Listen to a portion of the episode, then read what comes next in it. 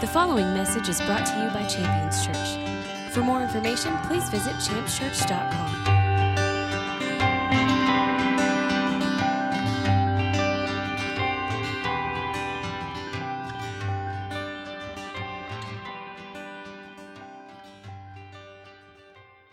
So the question came up weeks back, you know, uh, of identifying that direction, knowing that you're in God's will, knowing that you're hearing His direction or His counsel as you are in the Word or in prayer and you're being led by the Spirit of God.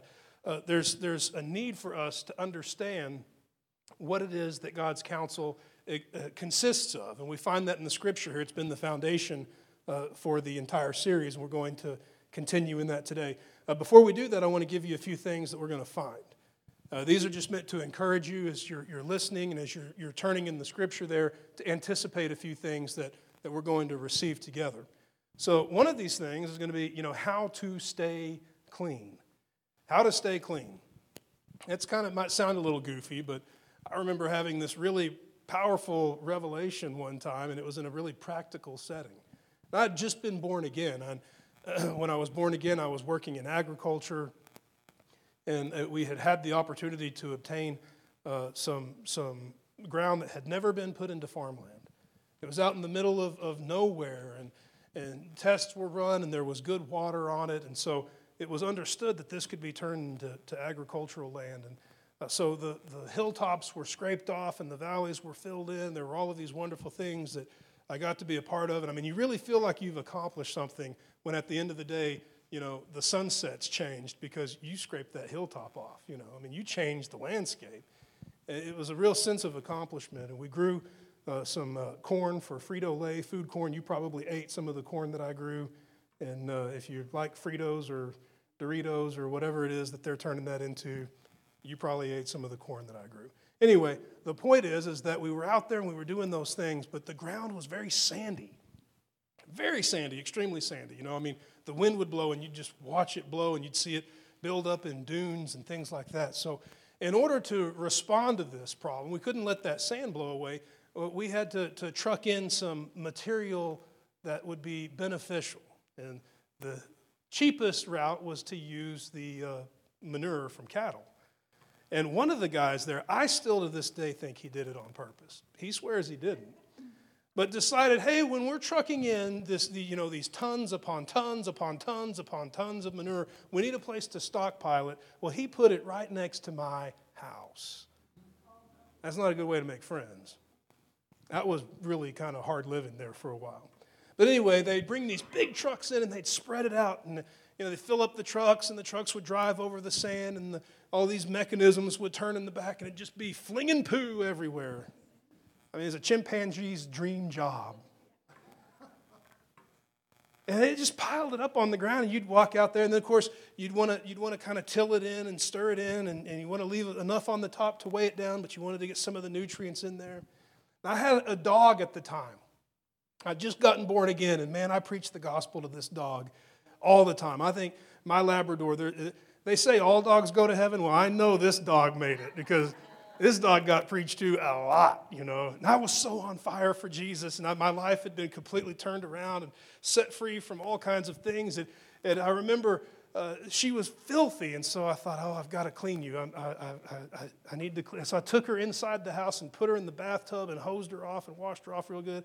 You know, the tub is nasty. There's about a half inch of dirt on the, you know, and I, I clean her up, and, you know, we go to sleep that night, and we wake up, and, Oh, it's a beautiful morning. I'm a Christian. I'm alive. The things that used to hold me in bondage don't anymore. Hallelujah. Let's go to work. I load up my dog. I go to, the tractor and we service the equipment and get in and fire it up and take off, and we're just plowing away. This is how I plow.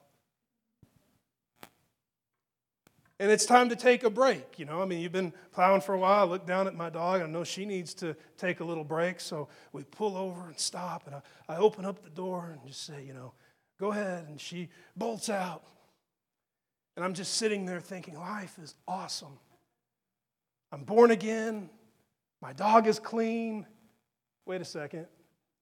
I look over and my dog had found the biggest chunk of cow manure that she could possibly find First, she took a big bite out of it. Then she turns and flops herself on top of it and just starts doing this number, rolling around back and forth.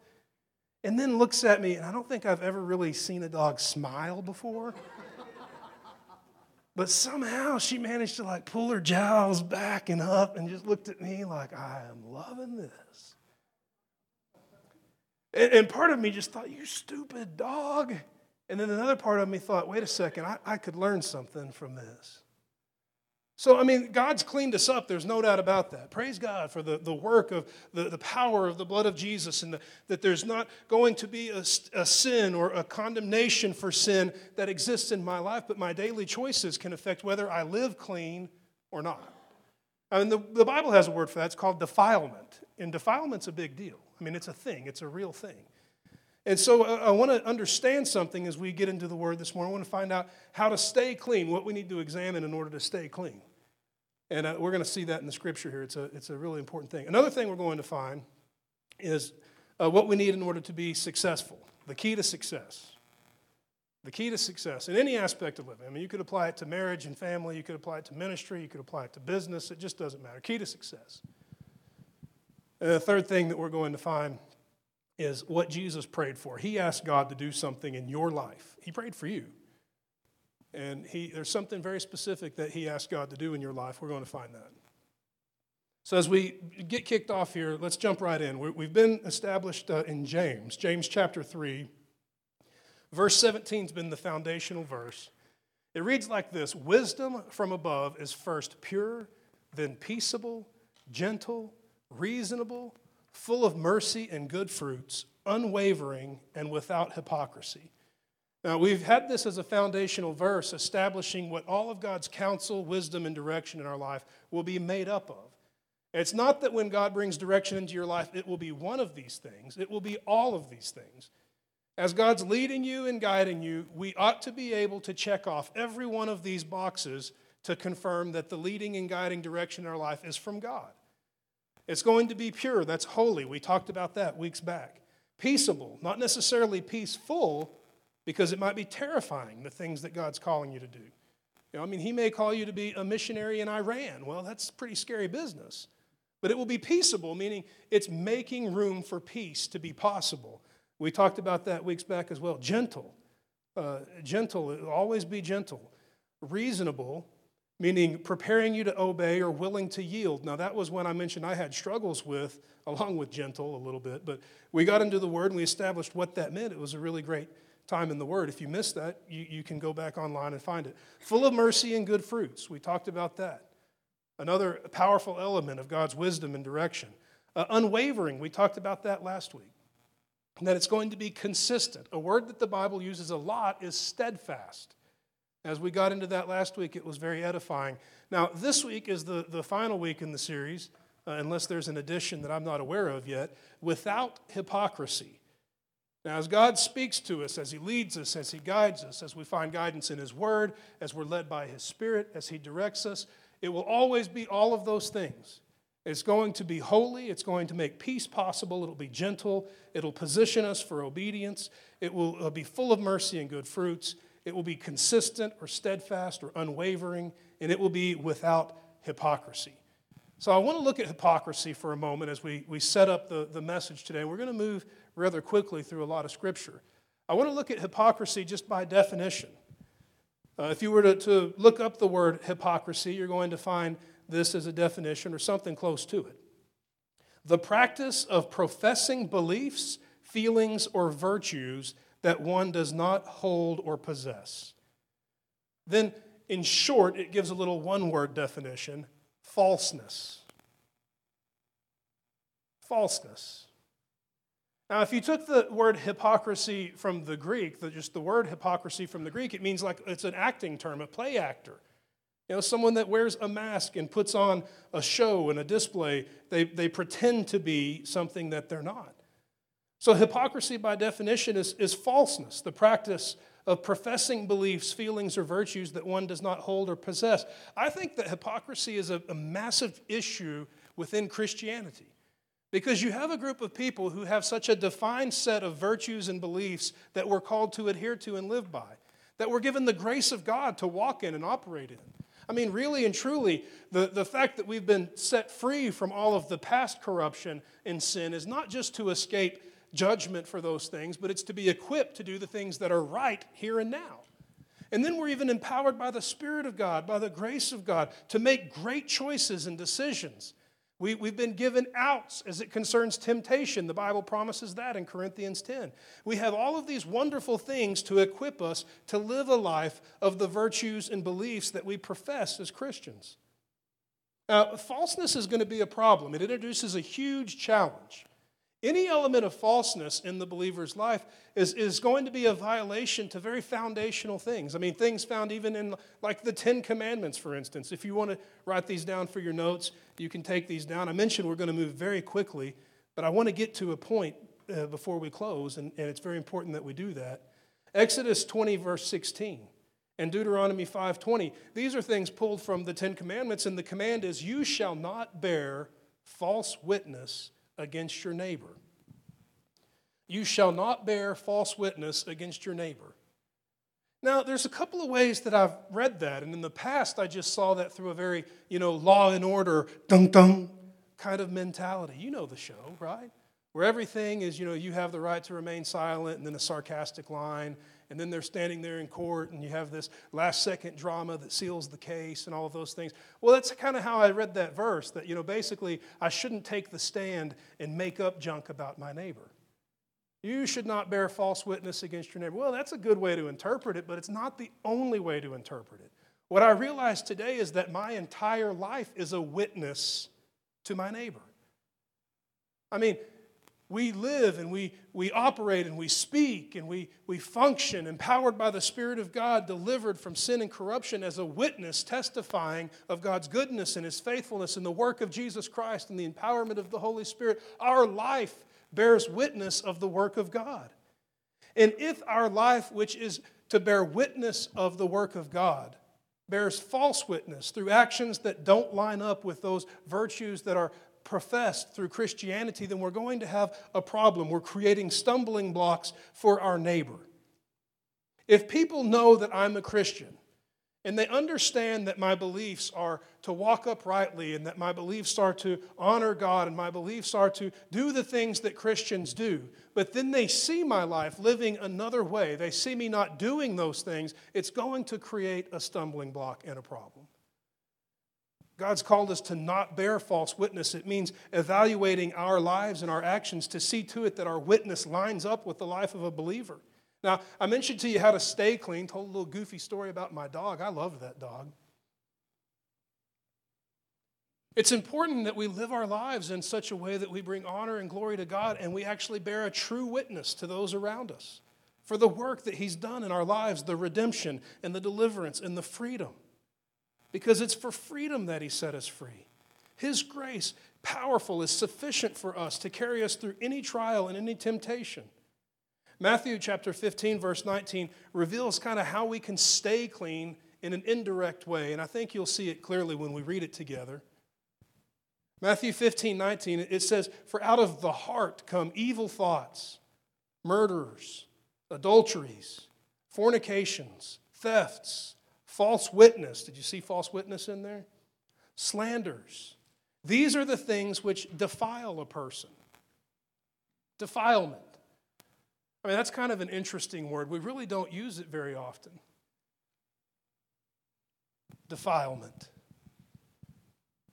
If we decide to stay clean, if our choice is to stay clean, if our desire is to stay clean, God's done this wonderful work in my life, and it's not so that I could return to those things that defile, but it's so that I can be delivered from them. When I read this passage of Scripture, I know it's going to require examining my heart. My heart. This has come up a lot in my household in growing and, in maturing and developing as a Christian and developing as a man and developing as a husband. I mean, I could tell you a little bit about myself and, and, it wouldn't overexpose. There are elements in my life where I feel like there was a little bit of a, an arrested development, so to speak. Like maybe I was a late bloomer in some things and, and catching on kind of late in life how to make certain choices and decisions and function and operate. But let me tell you what this passage of Scripture, if it can be caught by us, can set us free from. It can set us free from the roller coaster of highs and lows, ups and downs. It can set us free from the treadmill of doing all of this work but not getting anywhere. And I mean, this is me kind of showing my clay feet a little bit, but early on in our, our marriage, my wife and I struggled with a number of things that had to do with my attitudes and my perspectives toward things. And I remember very early on, I mean, like, you know, the honeymoon had just ended and she finally got to see my true colors in a certain sense. And, and I remember thinking, well, this is who you married, so get used to it. And I made a comment to her at one point that it, uh, I don't even remember what the, the conflict was over.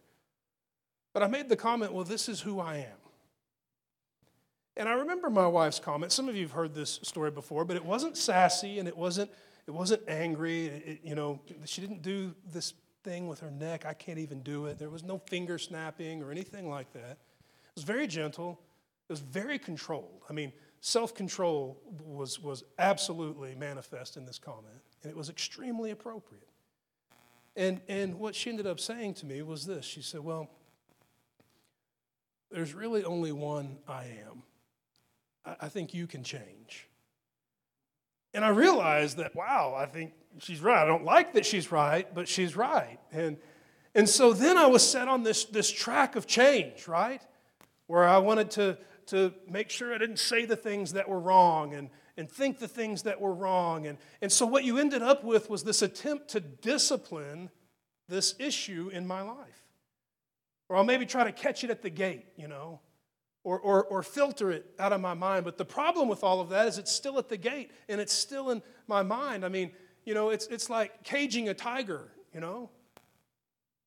God hasn't called us to cage the tiger, He's, he's called for the tiger to die.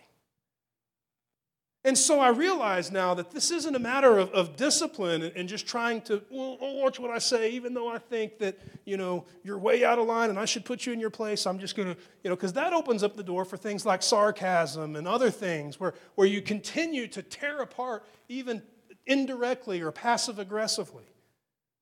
But what I realize now, it's not a matter of discipline, it's a matter of, of getting set free. I mean, I use words like deliverance and things like that, but it's a matter of ministering to issues in the heart.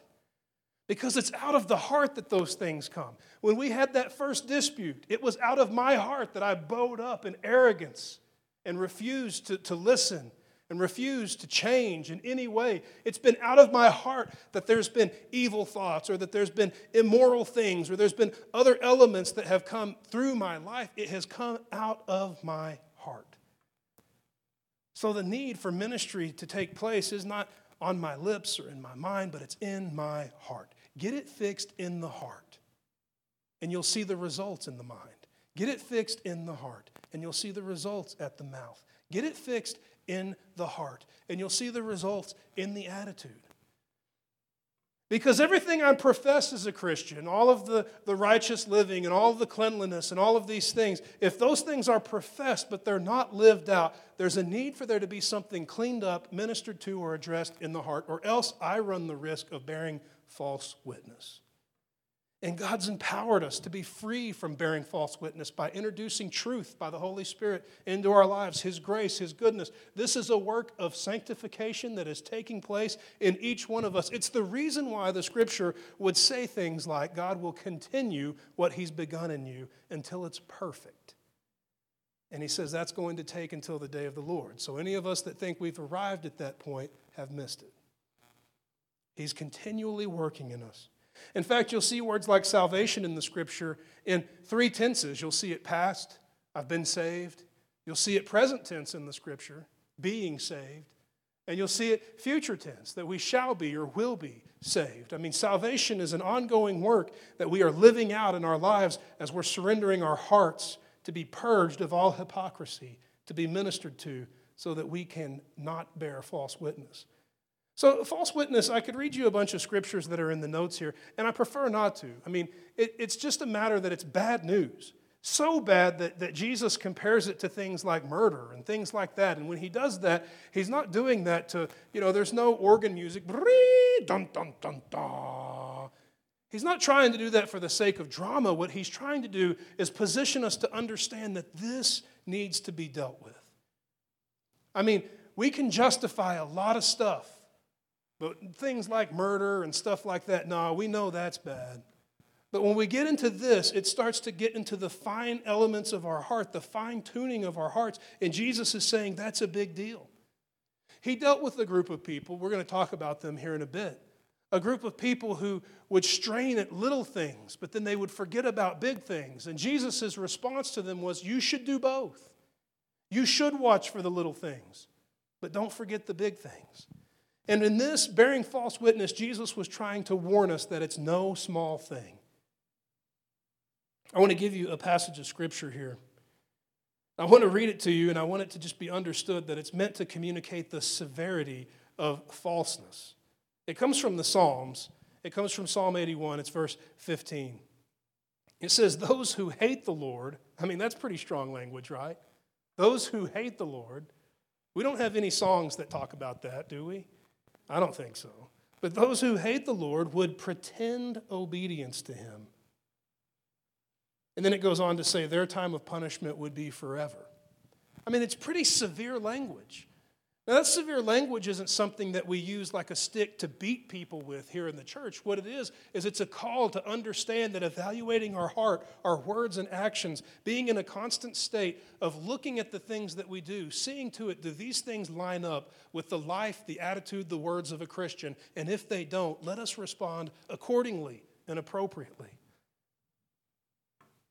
I mean, God hates hypocrisy, and we should hate it too. I'll read a few passages of scripture here, and I'm going to blow through them very quickly. Proverbs 6 16, I believe it's 6 16. Proverbs 6, a false witness is listed as one of the things that God hates. He, he lists seven things that he hates, and a false witness or hypocrisy is one of those things. And Psalm 119, 104, it says, From your precepts I get understanding, therefore I hate every false way. In Psalm 119, 163, I, I, hate and despise falsehood, but I love your word. We're starting to see a contrast here to what's false and what's not false, to what's false and what's true. And I'll give you a word out of the Proverbs here, 13:5. A righteous man hates falsehood. I mean, that's pretty cut and dry. As we function and we operate in righteousness, there needs to be in us something that Jesus would call us all to. And it's an examination, a self examination. We'll get to that in just a moment, actually. I'm looking forward to getting to that. It's something that I believe will, will equip each of us in the room to function and operate in strength as believers. So you'll find a series of scriptures that reveal that falsehood never goes unnoticed.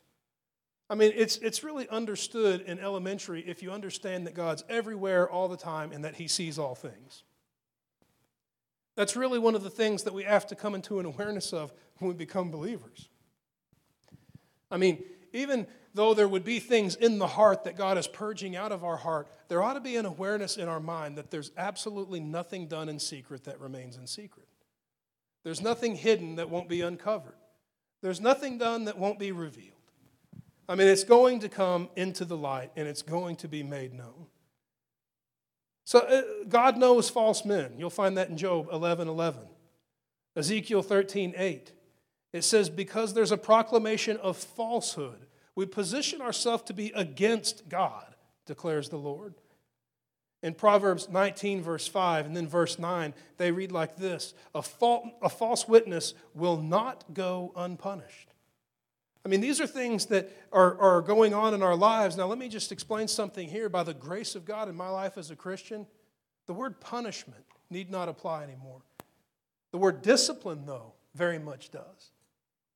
To, for God to direct us, for God to guide us, for Him to lead us out of those false things, for Him to, to move us from old ways and transfer us into new, is like Him guiding a flock of sheep with a staff that does not beat us and bruise us, but comforts us, according to the Psalms, leads us and guides us. And back here to the scriptures, uh, Psalm 55 23. But you, O God, you bring them down to the pit of destruction, men of bloodshed and falseness. I mean, men of bloodshed and falseness, it's interesting to me that those two things are even associated.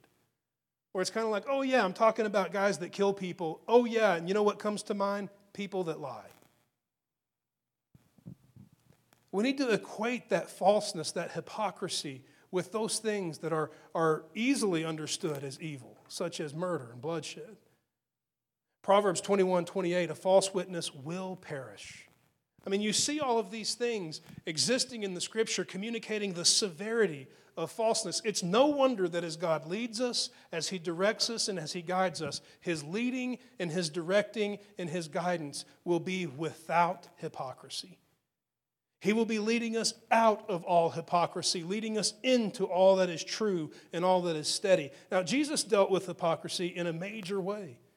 In fact, you'll see it throughout the scripture, throughout the gospels, and all of the records and the accounts as he deals with uh, hypocrisy among religious leaders and among those that are uh, cheaters and, and scandalous. He, he deals with a number of things, and you'll find a specific area of passages uh, in the Gospel of Luke. You can find it in chapter 12. Now, I want to read a, a verse that he speaks here because he begins to talk about some of these hypocrisies, some of this falseness.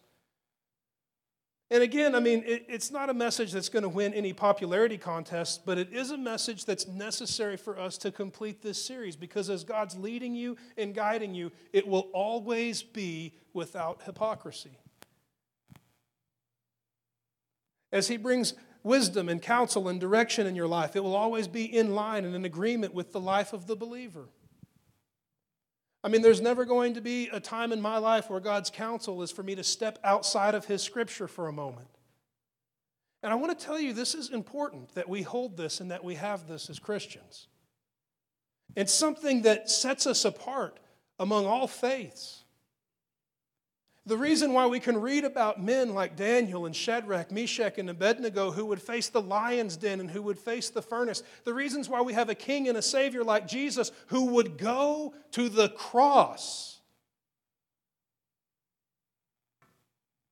without any hypocrisy, refusing hypocrisy, sets us apart. I want to just, just for kicks, I mean, it's not to stir anything scandalous or to, to provoke any uh, strange thoughts or anything.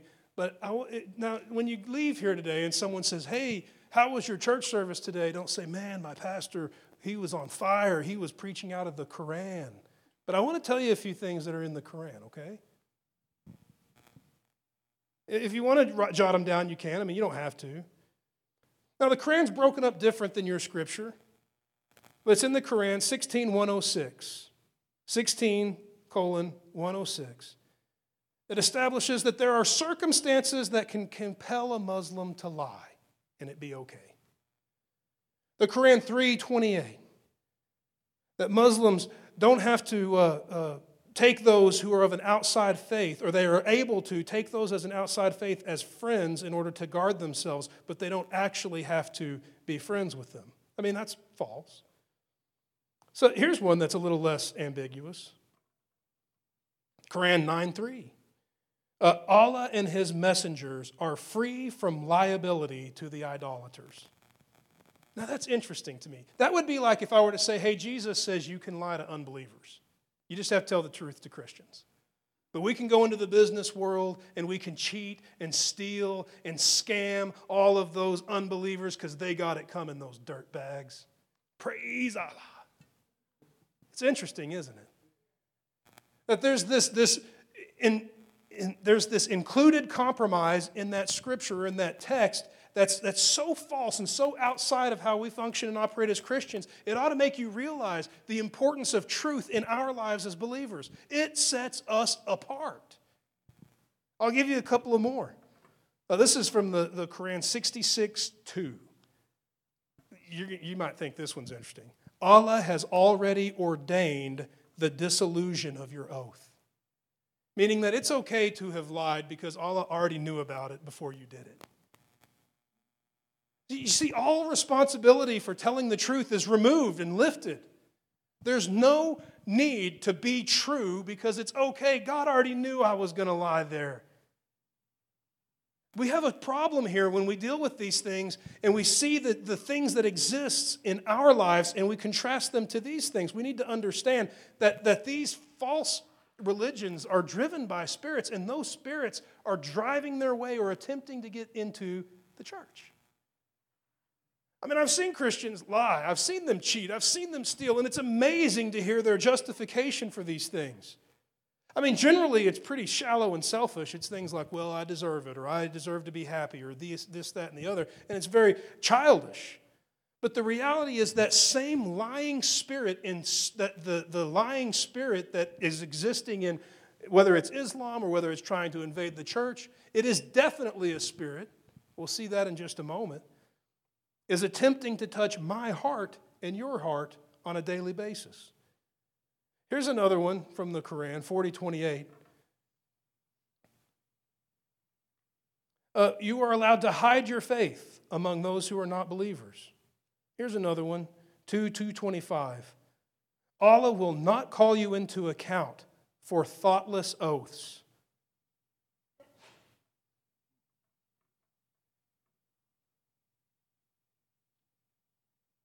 I want to stop with that one. It's enough about Allah. But what you see here is that written into that faith, written into that text, is the right to compromise. You'll never find that in the scripture. You'll never hear Jesus teach it. You'll never hear any one of the prophets speak it. You'll never hear. In fact, you'll hear the opposite. You'll hear of our king being obedient even unto death when he could have stood before Pilate and said, You know what? I'm not really a king. fingers crossed behind my back. I just want to dupe you to get out of this so I can keep on doing what I do, because that's what I do best. We don't have that in our faith or in our belief system. What we have in our faith and our belief system is the power of truth. The power of truth. And Jesus is dealing with the attempts for there to be compromise, for there to be hypocrisy, that is finding its way into the hearts of people who are desiring to be the people of God or proclaiming to be the people of God. He's dealing with this issue of hypocrisy. And it's not just that he dealt with it 2,000 years ago. I personally believe, and I can testify in my own life, he's dealing with it today. So in Luke chapter 12, you see Jesus begin to speak, and he talks about a, group that's suffering horrible hypocrisy. And it starts to, it reads like this. He says, after thousands of people had gathered together and they were, they were even stepping all over each other, the crowd was so big, he began to speak to the disciples. And he said, First of all, isn't that funny? I mean, I really can't think of a time in the scripture where Jesus says, First of all, except here. First of all, beware of the leaven of the Pharisees, which is hypocrisy. Now, he's talking about a specific group of religious leaders who have been spreading their, their teachings and things like that. They're proclaiming things, but yet in their heart, those things don't exist. And when he goes through these things, he begins to speak of, of a number of things. We're going to look at them from another gospel. We'll see most of them out of a gospel of Matthew. But I want to look at some things that can challenge our ability to walk uprightly these things can be signs of hypocrisy, the existence of hypocrisy in our life. Now, if we find that these things are in our life, it's no object of, of condemnation. It doesn't mean that you're not a real Christian. It just simply is something that when we point it out, we would want to get out of our lives. I mean, I, I have no doubt it's no different than if there were a mosquito on my arm and I, I would want it off of me, right? So, for you and for me, if we see these things in our life, we need to purge these things out of our life. So uh, here's one of them a sign of hypocrisy a self promotion. Self promotion could be a sign of hypocrisy. I'll give you a couple of passages of scripture as Jesus is dealing with this group that he says is filled with hypocrisy, the Pharisees. He says, The scribes and the Pharisees, this is in Matthew chapter 23, the scribes and the Pharisees have seated themselves. That's interesting. They appointed themselves. Nobody appointed them, Nobody called them, but yet they appointed themselves into the chair of Moses or a judgment seat. And then we see here in Matthew chapter 6, it talks about hypocrisy again. It says, When you give, don't do it with the sound of the trumpet before you, as the hypocrites do. They do these things so that they might be honored by men. I mean, that doesn't mean you can never talk about giving. I mean, you'll hear me tell testimonies of times when it was very difficult, but God called us to, and then there was this wonderful response. I mean, that's not what it's saying, but what it's saying is if you give to be seen by men, that's a problem. If you do it in order to be seen or exalted or honored by men, that's a problem. If you do it for your own glory, that's a problem. Uh, Matthew 6, verse 5 goes on to talk about prayer. When you pray or minister, doesn't matter. When you pray, don't be like the hypocrites who stand and do it publicly on the corners so that men may see them. Well, there's nothing wrong with public prayer. I mean, I, I didn't pull my vest up over my head during worship because I was in prayer for fear that someone might see me. No problem with praying in public, but yet it's the motive of the heart. Remember, Jesus said it's the heart and the condition of the heart where all of these things that defile come from. If we're doing those things to impress, if I ever decide, you know what, I really feel like I want to light the afterburners and I want to preach the best message ever so that people will think I'm a good preacher, watch out. It's a slippery slope. Because it's not for our glory, it's not for us. Everything that we're called to do is meant to exalt Jesus, who exalts the Father, and you see the Heavenly Father exalted and glorified through the actions that we perform, empowered by the Spirit of God and the authority of the name of Jesus.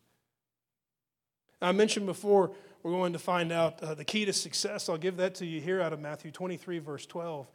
It's just a very simple thing.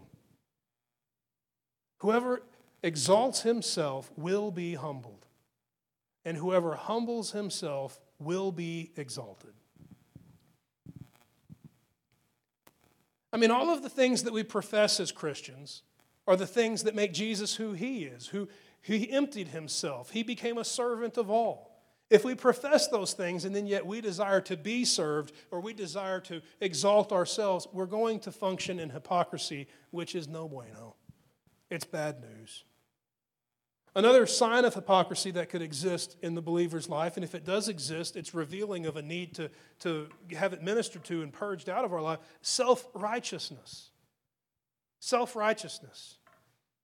Luke chapter 18, verse 14. How can you say to your brother, Let me take that speck out of your eye, when you yourself have a log in your own eye? Well, I mean, which one's bigger, a log or a speck? The log, right? And Jesus goes on when he's talking about this concept, and he says, You hypocrite, first take the log out of your own eye, then you can see clearly to take the speck out of your brother's eye. So he doesn't say don't minister to each other. He just says deal with the things that are in your life. Deal with those things first. Don't pass judgment on others. It will equip you to do the things that you're called to do at a higher level with more effectiveness and efficiency. There's no doubt about that. We deal with the things that are present in our lives before passing judgment. Uh, Isaiah chapter 64, verse 6 is quoted in the New Testament that everything that makes up our righteousness outside of Jesus is absolute filth. I mean, there's just no righteousness on our own, it's all Jesus. So, any idea that we are, are self righteous in any way, shape, or form is absolutely false. So here's another one that can be existent in our lives. I mean, this one is a little bit odd to share, so you may have to just kind of bear with me because sometimes I might say things that don't communicate how you would say it. But I wanted to, I wanted to communicate something specific. I mean, I know some pastors would just say tradition, but tradition's not bad at all. In fact, tradition's great. There's a lot of tradition in the scripture that we're meant to, to abide by and adhere to that's really fantastic. But misprioritized tradition can be a sign of hypocrisy. Misprioritized tradition. Misprioritized tradition. I mean, you'll see this throughout the scripture. Jesus dealt with this a lot in the Gospels. I mean, specifically when he would, would be ministering and people would be being set free and it might fall on the Sabbath day. And everyone says, well, you can't do that because technically you worked. And Jesus would be like, are you kidding me? I mean, this person is in bondage, they're suffering. Should I not set them free? Is it not our Father's uh, will that they be set free and not suffer on the Sabbath day? I mean, you can read about those things. In fact, I encourage you to, specifically in Luke chapter 13. Now, there's a specific area here where Jesus addresses hypocrisy by name. There's a woman, a woman who's been uh, ill for 18 years. When I say ill, not coughing and sneezing, but it's a, it's a issue of bones in her body. And she's been so crippled for 18 long years that Jesus delivers her and sets her free, and people actually get mad. They get mad because it violates their tradition. So Jesus deals with that. Here's what he says, and of course, this is where he addresses hypocrisy by name. He says, You hypocrites, this woman, a daughter of Abraham as she is, whom has been bound for 18 long years, should she not have been released from this bondage on the Sabbath day? But I mean, misprioritized tradition can be a sign of hypocrisy, and we ought to watch for that. Jesus dealt with hypocrisy again in the Gospel of Mark, uh, Mark chapter 7. And he speaks about things. He speaks about the, the book of Isaiah, the prophecy that Isaiah produced. He says, Isaiah correctly prophesied about you hypocrites. As it is written, this people honors me with their lips, but their hearts are far from me. It goes on to say that in vain they worship me, teaching doctrines and precepts of men neglecting the commandments of God and holding to the traditions of men. Now, I hear that and I think, yeah, go get them, Jesus. But then I think, you just described a lot of churches. He just described a lot of churches. I mean, let's read what he just said again. He said, Isaiah rightly prophesied that hypocrites will do the following they will honor with their lips, but their hearts will be far from him. It means they'll say all the things, but they won't do them. We'll tell you how to live your life, but we don't live ours that way. It goes on to say that in vain they worship me, meaning there's absolutely nothing that results from the worship. It, it might as well listen to Beethoven or Van Halen or something like that. I mean, because the worship is complete vanity. It's for themselves and it's not for God. Teaching the doctrines and precepts of men, neglecting the commandments of God, but holding to the traditions of men. These are things that we ought to examine. I don't ever want to be rightly described like that. Do I ever say it and not do it? Is my worship in vain? Is, is there any part of my life that would put the traditions of men above the command of God in any moment? And if so, it's revealing of hypocrisy and it needs to go. Now, here's another one, and this one was hard for me to, to, to categorize with a title. And if you want to write down a title for it, I think you can just put idolatry. Idolatry. Now, you don't see Jesus use the word hypocrite here, but yet it's going on. Now, you'll find it in the passage of Scripture uh, in the book of Luke. You'll see in Luke chapter 13, uh, it's uh, actually, it's not Luke chapter 13. You'll see it in the gospel there where Jesus is coming into Jerusalem. He's coming into Jerusalem, and people are cheering and they're clapping and they're celebrating that he's arrived. And they're dancing in the streets and they're throwing down palm leaves and they're throwing down their, their blankets. And there's this wonderful celebration, and they're all shouting out, Hosanna, Hosanna to the Son of David, Hosanna in the highest. That, that Hosanna comes from two words, Hoshaya and Na, meaning like come and save now. It's this urgent cry for deliverance and for salvation. And referring to Jesus as the Son of David, I mean, the, this declaration that the one who is to rule and to reign is coming into his throne and to his kingdom can be interpreted a number of different ways, but the religious leaders wanted it shut down. In fact, they went to Jesus and they said, Jesus, tell them to be quiet. Accusing them of, of being blasphemers in this declaration. Tell them to be quiet. And Jesus gave a response to those who requested this silence, to the Pharisees. His response was if I tell them to be quiet, the rocks will cry out. I mean, this is a kind of a strange statement, right? I mean, if Jesus would have told me that, I probably would have been like, what? But yet these guys knew exactly what he was talking about. They knew what he was referring to. In fact, in, the, the, in saying that statement, he made a very powerful declaration of his identity as the Messiah, the Savior, the Deliverer, the Son of God. Yeah, if, if I tell them to quit celebrating my arrival, the rocks will cry out. And those who were filled with hypocrisy were filled with rage upon hearing this, knowing exactly what he was referring to. What he's referring to comes from the book of Joshua. Joshua chapter 24. I mean, in a lot of our homes, you'll see a passage of Scripture, you know, as for me and my house, we will serve the Lord. Wonderful passage of Scripture, wonderful declaration. Joshua stood before the people of God, the congregation, and he presented to them that day to follow God, to make God the, the one true leader of the nation, and for him to be their God and for them to be his people and it would mean forsaking all idols and all false gods. And it would mean cleaning out our houses and getting rid of the garbage that doesn't glorify Him. All of these things, he goes through all of that list, and everybody cheers and says, Yes, we'll do that. And Joshua, being the wonderful, uh, politically correct leader that he is, says, No, you won't. He says it's going to mean following God and God alone, and everyone cheers and says, Yes, yes, yes, we will. And again, he says, No, you won't. And so it happens again, and finally they all decide and agree as a nation with multiple witnesses now. They've testified three times, we will follow God. And that's when Joshua decides to place stones in a specific place.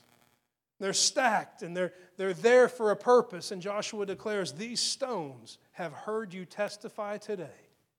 When Jesus says, If they quit declaring that I've come to deliver, that I've come to save, the rocks will cry out. He's identifying himself as the deliverer of Israel, the one true God, the promised one. I want to give you a couple of passages of scripture as we close here.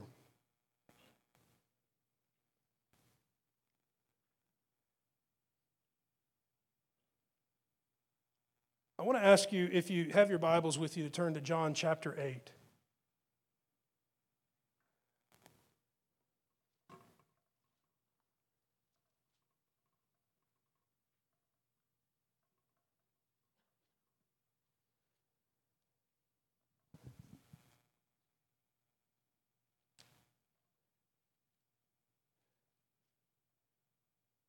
When God's bringing direction into our life, it's always going to be without hypocrisy because He's directing us away from all hypocrisy. When we proclaim one thing and we do another, it's falseness. And when we live lives filled with falseness, there's a massive change in, in the existence of who we're following. I'll give you a passage of scripture here, and it's important to me that we catch this with a, a clear understanding. Uh, Jesus is speaking in John chapter 8, and I'm going to begin reading in verse 43. He says, Why do you not understand what I'm saying? Is it's because you can't hear my word. He goes on to speak to a group of people, and he says something that is really, really potent. He says, You are of your father, the devil and you want to do the desire of your father. He was a murderer from the beginning. He doesn't stand in truth because there's no truth in him. Whenever he speaks, he speaks a lie because he speaks from his own nature. He is a liar and the father of all lies. I, I want to just stop right there. This has been the passage of scripture that's had a really massive impact on my life. When I think about bending the truth, twisting the truth, or living differently than I would profess. Every bit of, of falsehood, every lie, every half truth presented as a whole truth, all of these things, based on what Jesus would proclaim right there, come from Satan. I want nothing to do with Satan. In fact, it's important for us that we understand that the Holy Spirit and the purpose of the Holy Spirit and the reason for the Holy Spirit being sent is to purge all of these untrue, half true, and falsehood things from our lives. I'll give you a few passages of scripture there. You can find in John 14, you can find in John 15, you can find in John 16. Throughout those chapters, you're going to see the Holy Spirit identified as the Spirit of truth.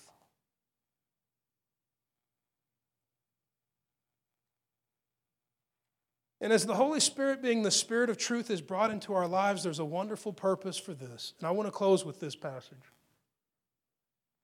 I mentioned before we're going to find out what Jesus prays for us. I'll give you a passage of scripture out of John chapter 17. If you ever need to be encouraged and uplifted in any way, I want to encourage you to go to John chapter 17. Jesus is praying for you. And as he's praying for you in this prayer, he prays something so incredibly powerful. He asks God to do something, something that's going to change our lives forever. As he's praying and as he's praying for me and for you, he gets to a passage that, that I want us to look at in verse 17, and it's that God do something on our behalf, that God sanctify us in truth. Sanctify, meaning to be set apart or consecrated, to be identified uh, for a holy purpose or, or for a, a holy function. And it's interesting to me that he doesn't just ask that we be sanctified, like, hey, God, these people are pretty cool. Can you just set them aside? But he asks specifically that we be sanctified, knowing full well what it's going to take to do that sanctification, to make that process real. And it's truth. Sanctify them in truth. He goes on to reveal what that is. Your word is truth. As we live out our lives, it's important for us to know and understand the Bible, but not just for the purpose of having head knowledge increase, but to understand that this is the instruction that we have to live our lives by. And that if we profess one thing and we do another, it's going to be destructive not just to ourselves, but to those that witness those things. I mean, when God commands us not to bear false witness, He doesn't simply say, don't bear false witness, but He reveals the one that suffers by that false witness. Do not bear false witness against your neighbor. When we say one thing and do another, it does damage to the world that we are called to reach with the healing power of Jesus Christ. As God's leading us and as He's guiding us, as His direction comes into our life, it's always going to be without hypocrisy. I want to ask you to stand with me this morning.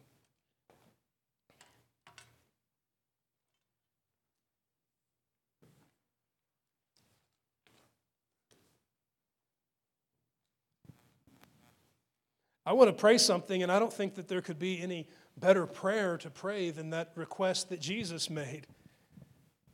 Sanctify them in truth. Your word is truth.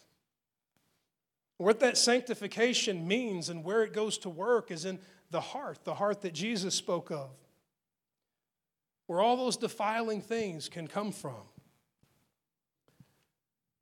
That there be no room for hypocrisies, that as we speak the things that God has called us to speak, as we profess and proclaim the things of Christianity, that we function and live out our lives in such a way that those things are made evident by our actions.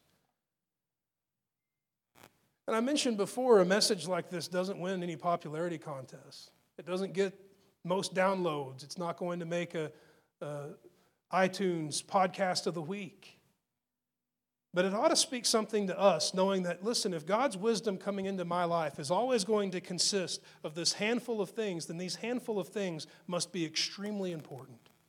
Holiness is important, peace is important, gentleness is important, Mercy is important. Fruitfulness is important. Consistency is important. And this void of hypocrisy in our lives is absolutely important. So important that when God is directing us and guiding us, He's leading us away from those things and into the things that are true. And I want that for me. I want it for you. I want it for us as we stand and as we step out into a city and a community as believers, that the power of God flow through our lives un hindered by hypocrisy. There where you stand, I want to pray and I want to ask God to do a work in each of us. A work by His grace, by His goodness, to stir any elements of those things that we could cast them down and walk undefiled. All because of the work of Jesus. So, there where you stand, you're welcome to be in agreement or you can just simply be in a state of receiving. Father, we bless your name and we thank you for the wisdom and the counsel that you bring into our lives. We thank you that we are not forced to live lives uh, of just attempting to discipline corruption in our lives, but that you're doing a work in our hearts, a work in our hearts that will purge corruption from our lives completely and absolutely. We thank you for the powerful work that you're doing by your Holy Spirit through our King Jesus. We receive your grace even now as we come together and pray. And we ask that as we receive your counsel and the, we walk in your wisdom, that freedom from hypocrisy would be the result in every step that we take in every direction, that we would not profess one thing and produce another, but let stability and consistency abide in us as we would walk out our lives empowered by your Spirit, filled with your grace, to do the things that we profess and proclaim, to do the things that your word testifies of, and that King Jesus has revealed to us in his words and as his example. We bless your name and we thank you. And we ask, Father, in Jesus' name, that any hypocrisy that would exist in us would not result in fear of condemnation, but that it would result in surrender that we would simply lay it down at your feet, that we would open our hearts to receive your work, a work of ministry that would have a powerful result in each one of us, that there would be health and life among your people, that we would not simply speak of those things, but that those things would be real and genuine in each of our lives. Let it exist and thrive in our households, among our children, in our places of business, and our work. Let there be an expansion of all that is good and all that is true as we abandon any element of falsehood and we walk in the light, we walk in the truth, and we walk free from hypocrisy, empowered by your Spirit. In the name of Jesus, we bless you and we give you thanks. We rejoice in you. Amen. Thank you for listening to this message from Champions Church. We invite you to join us this Sunday for our celebration worship service. For more information, please visit us at championschurch.com.